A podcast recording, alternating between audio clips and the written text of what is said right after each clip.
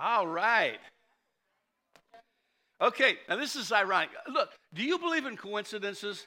Because I believe in kind of God incidences, okay? More so than coincidences. So yesterday, um, I had to, we, I took Pat, let's see, what was the order thing? We went to eat lunch, and then we went to Vons, and then we went to Home Depot. So, uh, so she goes into Home Depot, and I'm in my car on my phone, and uh, and all of a sudden, pull up next to me are a couple of friends from years and years ago from the other church that I used to pastor. And we started talking and everything. And, and uh, so I, they asked about the church here, and I told them what a cool church it is, a wonderful church, and how neat all of you are, except for one or two of you. And uh, I didn't tell them which ones. And uh, so I, I just was, we were having a good time. And I said, and I, I wondered if they still went to the other church. I said, Do you still? They said, No, we don't. We, we go to uh, David Jeremiah's church in Shadow Mountain. I said, Man, what a great church. That's good. I'm glad you guys go. And, his, and the wife said, Yeah, but we haven't been there the last three weeks. And I said, Oh, why? Really? She said, Yeah, they're preaching on tithing, so we're not, we didn't go the last three weeks. so, so if you had known what I was preaching on today, you, you may have had something else come up. How many of you have ever been given too much money back at a, I don't know, a, a restaurant or a store? How many have ever had too much money given to you? All right. And, and, and so then the, the question is, what do you do with it? And, and someone said, Praise the Lord. The preacher said, If I just tithe, God will bless me. And here the Taco Bell gave me too much, $10 too much change. Praise God. No. No, that is not how it works. Give the $10 back to the poor cashier, or she's going to have to take it out of her meager paycheck, which is probably more than 50 cents an hour. Uh, how many of us have been given too little change back uh, at one of these places? And, and do you just say, oh, that's no big deal? It's no problem. Mm, probably not. If it was more than a few cents, you probably said, hey, this is not exactly right. To be shortchanged is to give insufficient money as change when you've purchased something. That's the primary meaning. There's another meaning, uh, meaning, and, and the secondary meaning is to be treated unfairly by withholding something of value. And so there is a way that we can shortchange ourselves by shortchanging God. In Luke chapter 6, verse 38, Jesus' words, as recorded by the Apostle Luke, give and you will receive. Your gift will be returned to you in full, pressed down shaken together to make room for more, running over, and poured out into your lap. The amount you give will determine the amount you get back. And it has the idea how many remember bushel baskets?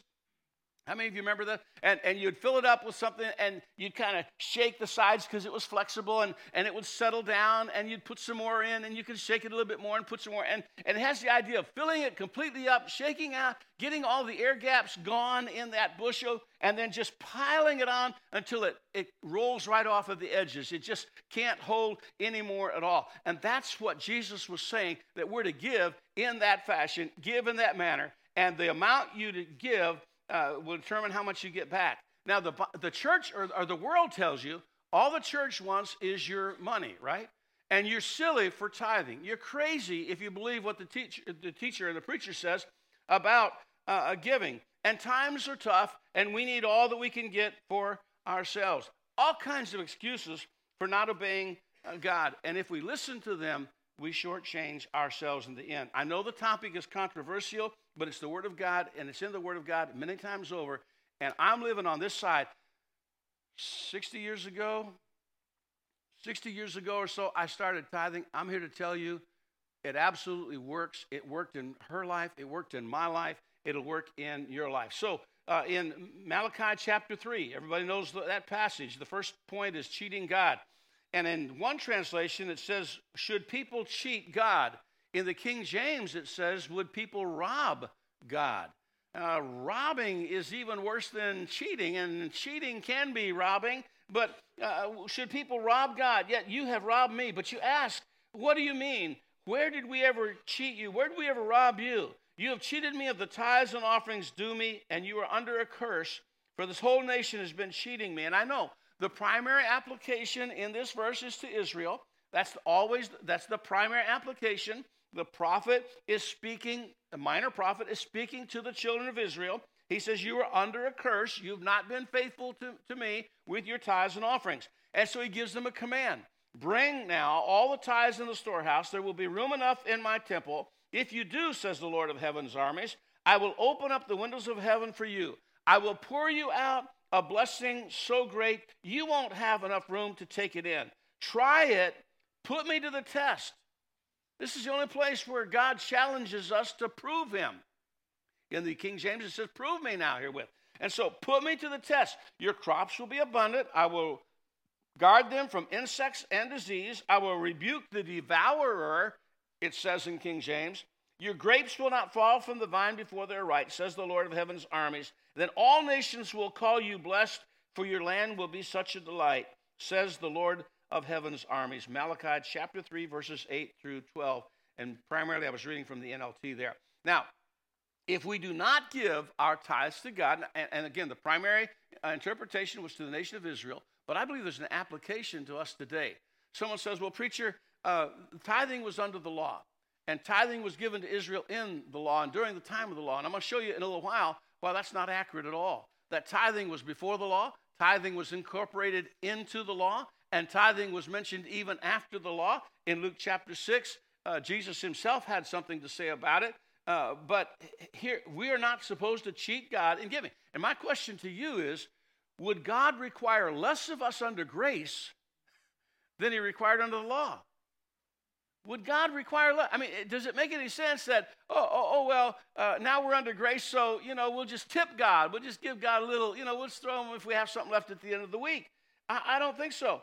Ultimately, we are cheating ourselves if we don't put God first in our finances, in addition to the other things we put God first in in our lives. We are put we put ourselves under a curse. We shut up the windows of heaven. We stay the abundant blessings of God. We stunt our growth. Look, if I can trust God for everlasting life, if I can trust God to take me to heaven, provide my needs forever and ever and ever, if I can trust God to take me through the portal that we call death, that He calls sleep for the child of God, if I can trust God for eternity, then why can't I trust God for my needs and meeting my needs in this life and doing things the way that God says. We, we contend with things that devour our resources. I can tell you story after story after. I told you last week that how, the vehicles we had purchased and not had to, uh, not being in debt, didn't want to go in debt, want to be debt free. Which, by the way, we've got a we've got a Freedom University, Financial Freedom University class starting up here, two of them uh, in March. I think March the I can't remember the dates exactly. One of them's on Sunday morning, starting I think the 20th, and then the other one's on Thursday night. So I want you to sign up for those uh, if you'd like to participate, how to be debt free. But we contend with things that devour our resources because we're not faithful to God. The old joke is, you know, so and so's in the hospital. What's he having re- surgery for? He's having his tithe removed. Uh, that, that's the that's the old preacher joke. You guys don't hear that unless you hang around preachers. Uh, but we things that devour. Uh, we had cars that, that we shouldn't they shouldn't have run. they shouldn't have run as long as they did.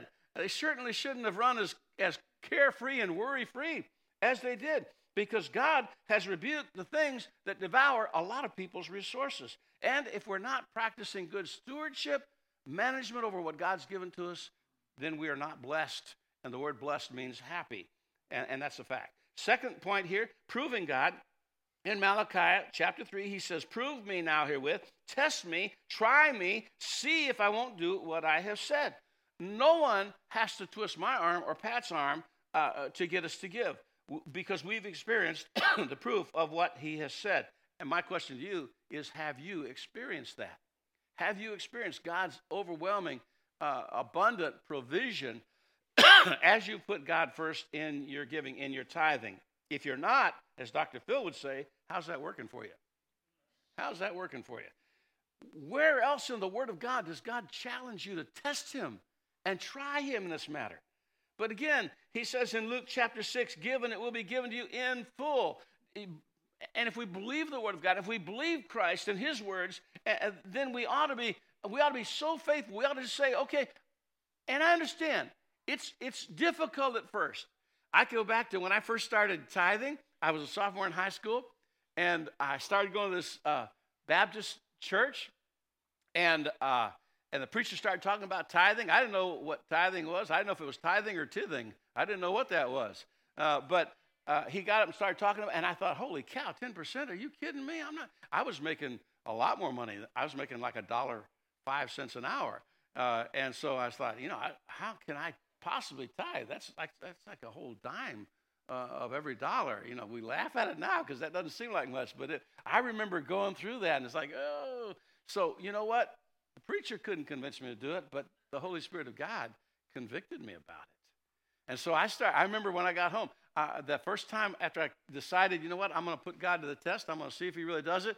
And I got out my paycheck stub, and there's what I made, and there's what uh, they took out for withholding, and there's what they took out for FICA. I didn't even order a, a, a, a FICA, so, but they, they charged me for it anyhow. And so that little bit that's left over, I remember, uh, I remember on the net, not the gross, baby steps, right? Uh, on the net, I, I took 10% of that amount there and carried it out to the third decimal and if it was five or more, I rounded it up a penny. If it was five, four or less, I rounded it, I kept it down a penny on the net. That was my first venture into tithing. You know what? God blessed. And I said, you know, this is working. And I preached, preached some more on it. And he talked about being generous. Give, and it shall be given to you. Pressed down, shaken together, running over, abundantly give. And I thought, you know, I don't feel like I'm abundantly giving. And besides that, I'm not giving 10% of the gross. I'm not really giving the first 10%. I'm giving the first 10% to Uncle Sam. And I believe in paying our taxes, but I don't believe we ought to give God's money to Uncle Sam. And so I started then tithing on the gross amount. That first line, carrying out still to the third digit, rounding up five and above, rounding down four or below. And that got so much so fun, I started throwing in extra money uh, in the tithe part. And, and then, you know, about the time I figured out that, you know, I think I'm okay on this tithing thing, now he started talking about missions. And he brought up Malachi 3, where it says the tithes and offerings. And then somewhere I did a study on this to check out the preacher, and I invite you to do so to see if I'm telling you the truth or not. And I found out that the Jewish people had three tithes. Not one, three tithes. One of them went to the temple. One was for what we would call government and, and all that. And the third one, I don't remember what it was for, but it was once every three years on the third tithe. So they were given like 25%. Well, we give taxes, we give a lot more than 25% if you talk about your tithes and taxes because uh, we have such uh, efficient people in Congress uh, running the government. And so, so, so we began giving. So uh, uh, in 2 Corinthians 9 6, this is one of the scriptures that helped me to be more generous. Remember this a farmer who plants only a few seeds will get a small crop, but the one who plants generously will get a generous crop. You must decide in your heart how much to give, and don't give reluctantly or in response to pressure. Look, do not tithe because well, Pastor Betty says I have to tithe. I guess I'm going to tithe because Pastor Betty says we have. to. Don't give because Pastor Bays tells you to give. Give not reluctantly, not in response to pressure, for God loves those who give cheerfully. In the King James, God loves a cheerful giver. And look at the promise. There's a promise connected to it. If we give generously, we sow abundantly, God will generously provide all you need. I will tell you, God has provided everything we have needed, plus way more than just basic necessities.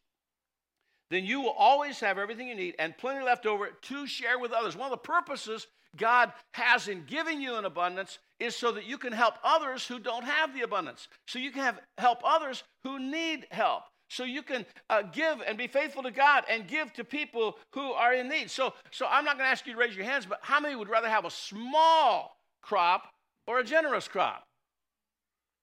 Duh. How much seed have you been planting? How silly would it be for a farmer who has, say, 100 acres to go down to Home Depot and buy a, a, a package of seeds and go out and sow one package of seeds on 100 acres, how silly would it be uh, for him then to expect to reap on the entire 100 acres? Give, give abundantly, give cheerfully. If you do, God says in His Word, all your needs will be met. You single people, you younger adults, you young married adults, put God first in your finances. Put God first in, in, in every part of your life. Third point is this blaming the right person. Whose fault is it if I don't have my needs provided? Whose fault is it if I have a tiny harvest or no harvest at all? Whose fault is it if, if I can't be generous and help some kids get their basic necessities of food in Karachi, Pakistan, or help the Moads in Thailand reach some people with a God? Whose fault is it if I don't have a nickel to give to those who are less fortunate? It's not God's fault. It is our own fault. We have shortchanged ourselves by not obeying God and tithing and giving to the Lord. I know, I know some people are going to say, and, and by the way, my heart goes out to the military. I have no idea how military are able to pay rent in Southern California, especially on the island of Coronado. I have no idea. You guys and gals deserve so much more than you're getting. Uh, and I know it's tough in the military. I know it's tough as a student. Some of you students, and how in the world can, can I tithe, preacher? I'm a student.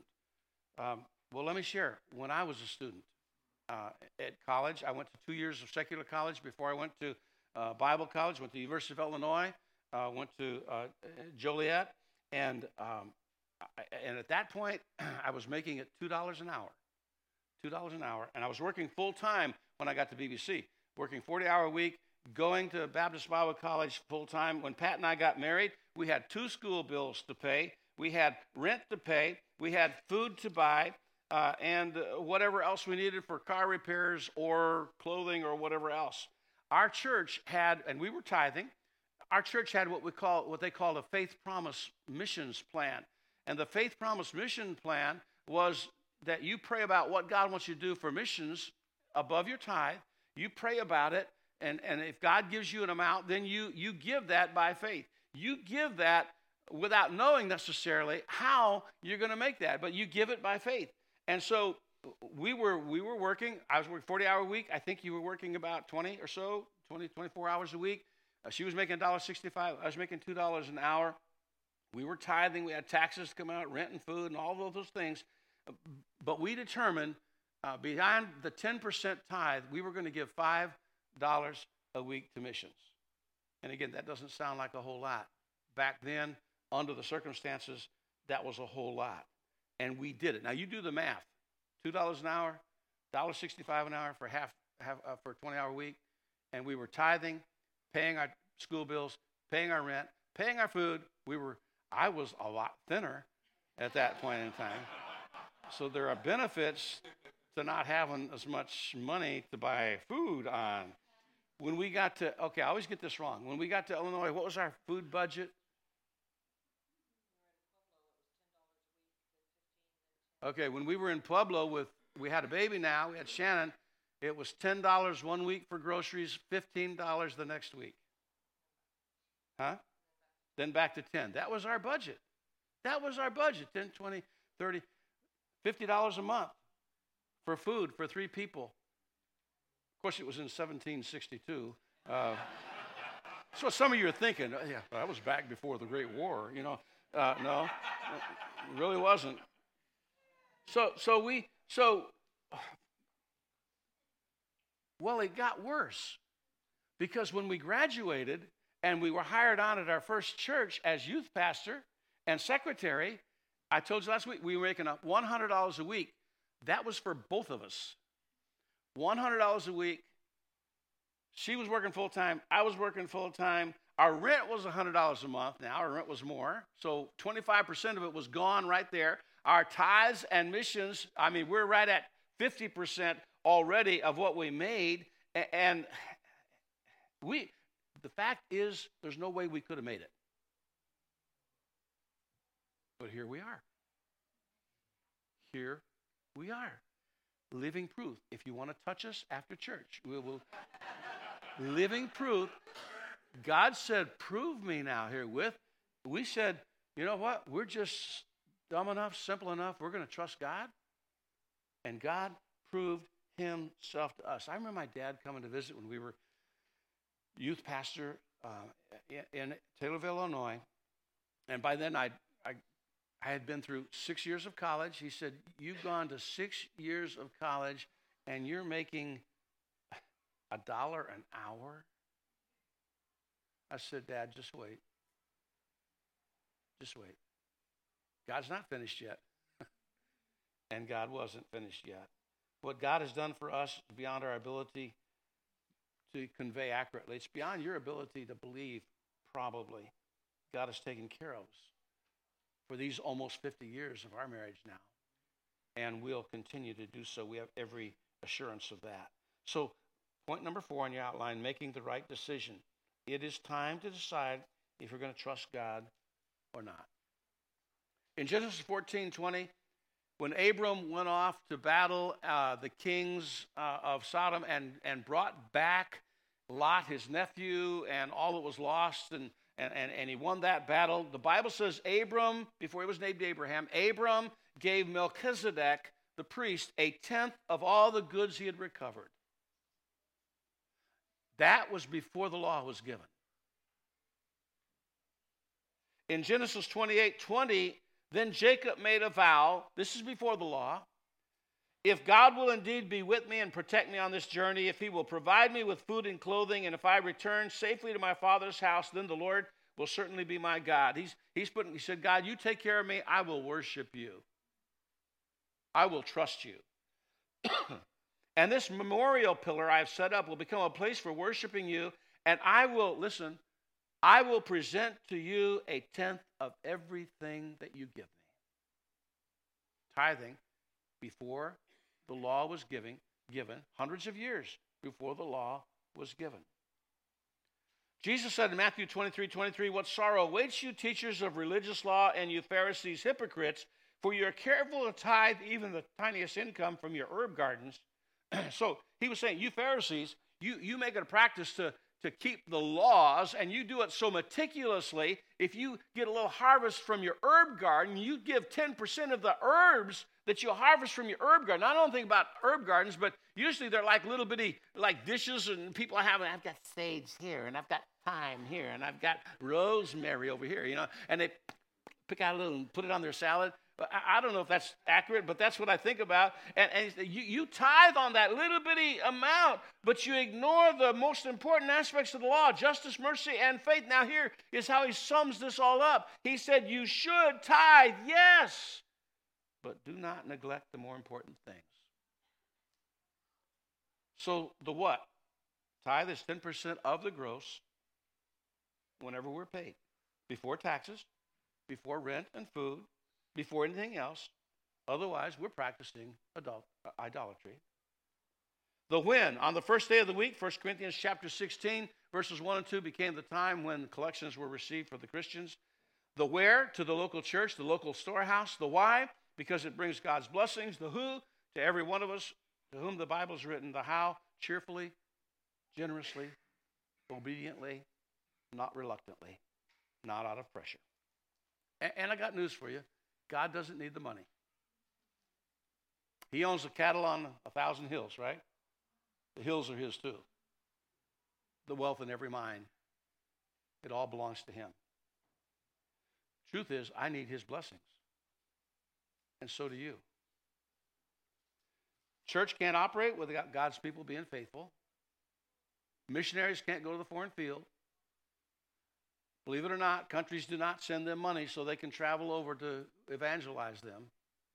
We have to bring that up and we have to raise that for missionaries so they can go with the gospel. So, my question to you, my challenge to you is not even nearly as much of a challenge as, as he made is will you trust him? Will you try it? For several years at the other church, I, I did, I don't, I'm not doing this right now, okay, because, but several years because uh, every every January I hit this right. Every January, you guys who came from, you know, every January, it's like I probably had people who said, hey, "We're not going in January," because you know, I'm sure this couple I saw, yeah, we're not going in January, but but I would hit, and and I I think I mentioned this last year or the year before, but I I didn't follow through on. it. I used to give a 90 day money back guarantee. Did I mention that here? Uh, 90 day money back guarantee. And I had a little certificate prepared, and you know, we'd sign it and say, if you don't feel like God bless you, and uh, in your tithing after 90 days, you come and ask for it. No questions asked. We will give you, we'll refund your tithe. I'm not sure that was a real good thing to do, but I did it. All right. I did it often. There's a lot of weird things I do that are not necessarily good things, but I do them anyhow. My wife usually points them out later on. But anyhow, so all the years I did that, I had one guy come up one time and say, Pastor, I, I you know that money back guarantee? I said, yeah. He said, uh, well, I'd, I'd um, like to, uh, I'd like to get our tithes back. I said, okay, um, fine. I said, I, will have this secretary, financial secretary, figure out, what, you know, what you gave, and she'll write a refund check. I said, I know it's supposed to be no questions asked, but can I ask you a question? he said, well, I said, uh, what happened that you don't feel like God blessed you during that time of tithing? He said, Oh, that's not it at all. My wife just said, Hey, go get the money back. he, he said, I don't know whether God blessed us or not, but she said, Go get the money back, so that's why I'm here. So I quit doing that. quit offering that, uh, that, that guarantee. 1 Corinthians 4 2, a person who is put in charge as a manager must be faithful. A steward must be faithful. In 2 Corinthians 8, wish I had time to go into that. The churches of Macedonia gave out of their deep poverty. You don't have to have a lot. See, that's the beauty of tithing. A guy who make a lady who makes 50 cents an hour and tithes is just as faithful as someone who makes $500 an hour and tithes. In fact, there was a lady who gave all she had, two mites, and we remember her to this day. It's not the amount, it's the faithfulness with what God gives to us. And the poorest student can be as faithful a steward as the richest person in the country. And it's been my experience that a lot of times, more faithful, more faithful. People who have very little understand. And these churches in Macedonia gave out of their deep poverty. They gave because they understood the incredible gift of God's grace to them being born in this country, if there were no other reason, is reason enough for me to be faithful with what God's given to me. They gave with overflowing, abundant joy. They gave liberally, not simply tossing a few coins in the basket. They gave willingly, without having to be begged or coerced. And on the contrary, they actually, you read this passage, they actually begged Paul for the privilege of being part of this work and giving to these needy Christians. And last of all, they, in their giving, they had their giving in the right order because the Bible says they first gave themselves to the Lord. Now, look, if you never give a nickel or a penny to any church ever, it is imperative you give your soul, your heart, your mind, your life to God. Because this life will be over for you one day, and when it is, there's eternity. And I, I, I would rather you never give a penny, but give your heart to the Lord and receive his wonderful gift of eternal salvation. I would rather do that than to give a million dollars to the church. I mean that with all my heart. I'd rather, I'd rather one person go to heaven when they die than to give a million dollars to any church anywhere. Would you bow your heads, please? Every head bowed.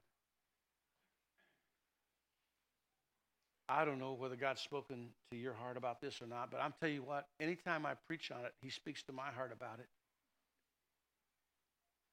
And the Bible tells me to declare the whole counsel of God, the whole word of God, and I try to do that. I don't try to pick things and hobby horse them and just and so once a year I mention the tithing. Once a year I teach on the tithing because it revolutionized my life financially.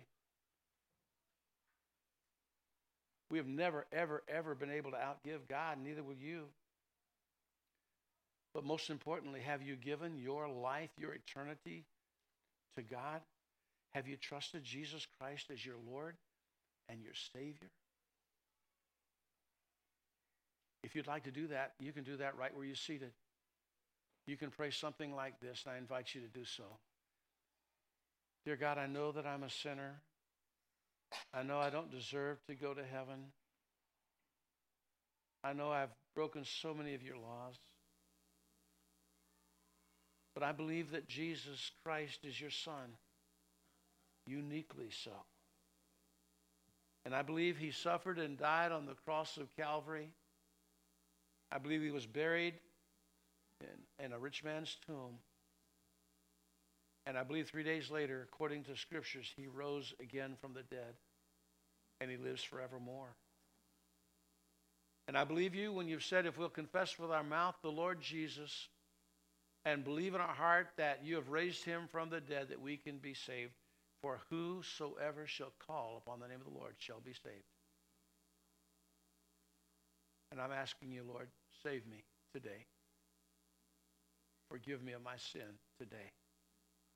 Wash me clean today. I trust you for eternal life.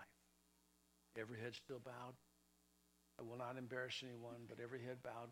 If you just now prayed that prayer and you were sincere as you can be, would you lift your hand up real high? Hold it up real high. Preacher, I just prayed that prayer.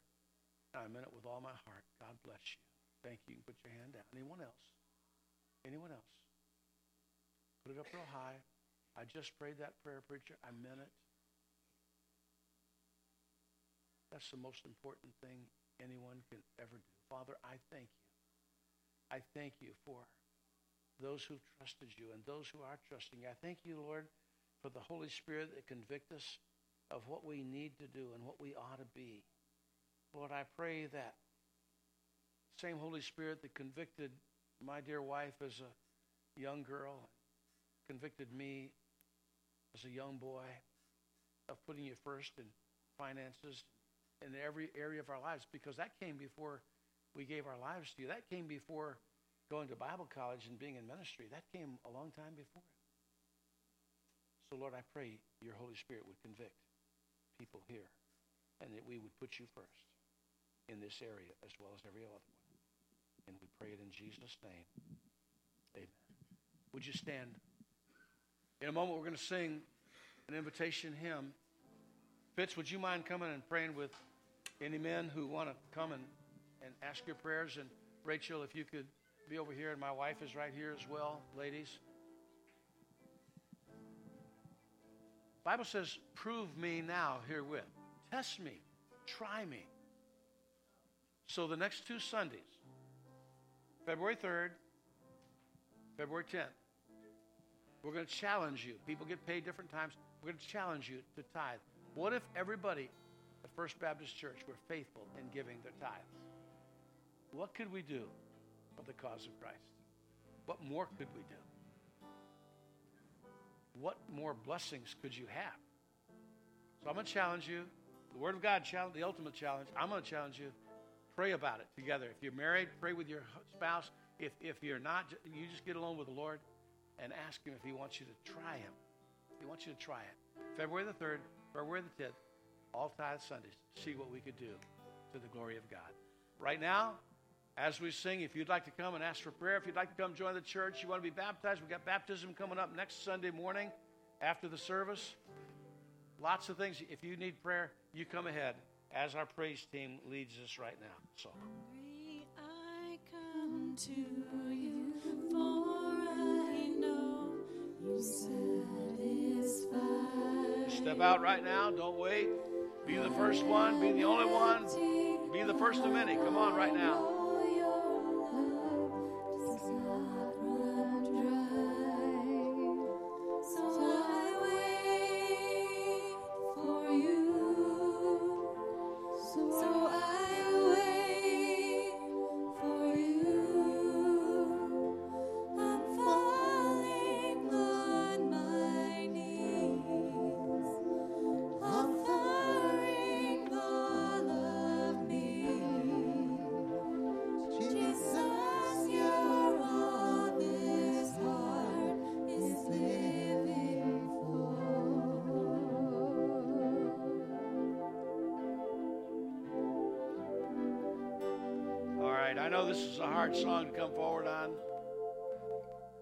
Message like that. Uh, I know that. But thank you for being here. Thank you for paying attention. I want to give you a couple of announcements. And I challenge you, just try God. Whatever God says He'll do, He'll do. I promise you that. And more importantly, He does. Monday, Ronald McDonald. Any further instructions, Rachel? All right. All right. Four o'clock? Four o'clock. All right. Thank you all for participating in that. If you didn't get to sign up for the February 10th uh, potluck, are the, are the sign up sheets in the back or where are they right now? Do we know? They're in the back? Okay. Put them on the, one of those tables there, please. And if you didn't sign up, didn't get a chance, please do so. Uh, Friday, ladies' Bible study, 10 a.m., right here. Uh, Saturday, men's breakfast at 8 o'clock, right here. If you want to help cook and set up, come a little bit earlier than that. Next Sunday morning, adult Bible study, 8:45 in this room to my left, and church at 10 o'clock. We're going to be starting a, a series on the Big Ten. the Ten Commandments, and the first one, no other gods. No other gods. Uh, and we'll have a baptism after the, uh, the service. We will not have communion because we are having baptism, and that'll be the, the highlight of that, that particular service.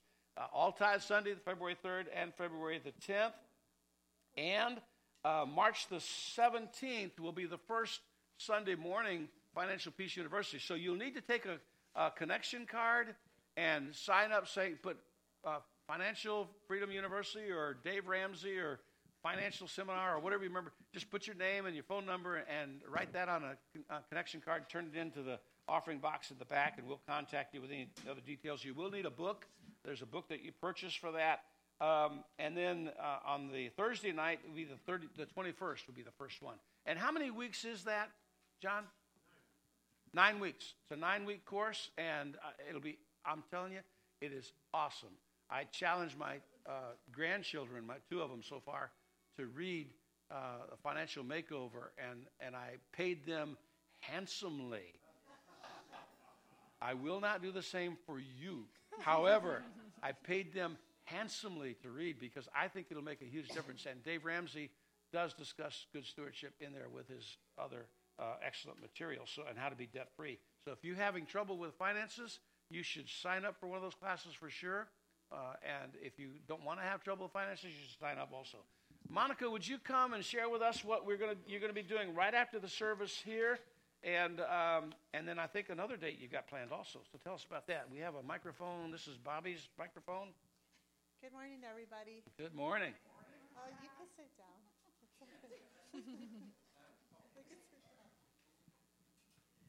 okay, so this all started up really quickly. Um, I'm part of a ministry called TLC Ministry, um, Totally Living for Christ. And what we do is we go to nursing homes and we go feed the homeless sometimes, and we go to orphanages in Tijuana and we provide for them. Um, now, when Pastor was asking, hey, let's um, help around the church more, let's start something, sign up for things, then Donna and I were like, oh, let's um, go to a nursing home. We, we want to spread love. We want to show God's love. And I called Julie up, and Julie's like, let's do it. Let's do it right now. We're going to call the pastor. We're going to set something up. So now, all of a sudden, there's a convalescent ministry. And I hope you guys are so excited as much as I am. And this is what we do we go to nursing homes and we spread God's love.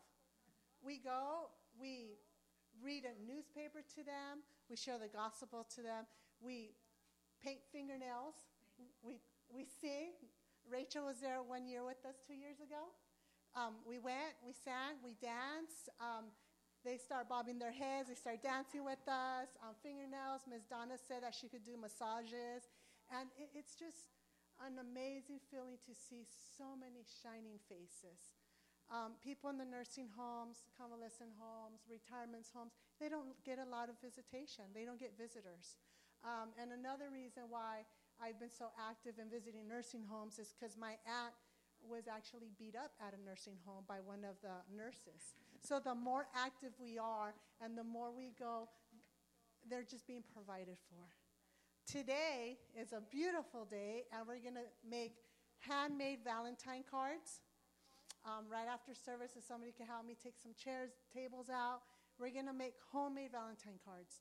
We're going to take that to Coronado Retirement Nursing Home, or sorry, Coronado Village Retirement Home on February 10th at 3 p.m. So after the potluck, after you eat, we go straight to the nursing home at three. Well, I think you have time to take a nap. Meet us, meet us at Coronado, and you're just going to see God working in us and God working in them. If you do not have time to stay today, that's fine. Go home and make some Valentine cards. Bring them back next week. Bring them back on the 10th. And if you can't make it, it's okay. Just pray. Just pray for our new ministry. And hope to see you guys there. Thank you. Thank you, Monica. Every member a minister, and I didn't realize that was why this got kicked off, but that's cool to know. And, and that's the theme for this year. What is your ministry? If you don't have one, be thinking of one, or Monica will get you into the convalescent ministry, or Rachel will get you into the Ronald McDonald, or something's going to happen. And something else happened. I sat down, my wife says, I'd like to say something to everybody. Could I say something? I, I said, No, no, you can't. I said, Absolutely, you can say something. Hi there. Um, I grew up in a very small church in a military town, Army, and we had our pastors came and went very quickly. And I remember one business meeting we were, I was in as a young teenager, and the there was a new pastor coming, and the um, pay was going to be that the pastor and his would make fifty dollars a week, and his family would live in an apartment in the back of the church. When my husband was growing up, he went to a small mission church, and his pastor was a full time carpenter and a pastor in addition. When God put our lives together, and I knew I was going to marry a pastor, I thought, no problem. We make $50 a week and live in an apartment in the back of the church because I thought that's how it worked. And he thought, he was saying, um, yes, I'll pastor and I'll probably have to have a full time job in addition. God didn't choose that for us, but that's what we signed up for, as far as we knew. He told you the story about his dad, um, who, after he had been to college for six years, was not overly impressed with how his um, job was turning out. He didn't mention that he was an associate pastor, he was a youth director, he was a bus minister, and one day a week he was the janitor. And his dad was particularly unimpressed that he'd been to college for six years and was cleaning toilets. And he did tell him, just wait, Dad, it'll be okay. Time went on, life went on. We grew up some. God blessed us immeasurably. And his parents moved from Illinois to California. His dad um, had a business, and after as time went on, he couldn't manage the physical um, building of cabinets and things like he did, and he retired. But he retired, and it became apparent that he needed a little source of extra income, and he asked Jim, "Do you have anything at the church I could do?" And there happened to be a spot on the maintenance staff for a part-time maintenance worker, and his dad was working for him. God blessed us and has blessed us, and everything He says about tithing, I am 100% behind. And God, you cannot outgive the Lord.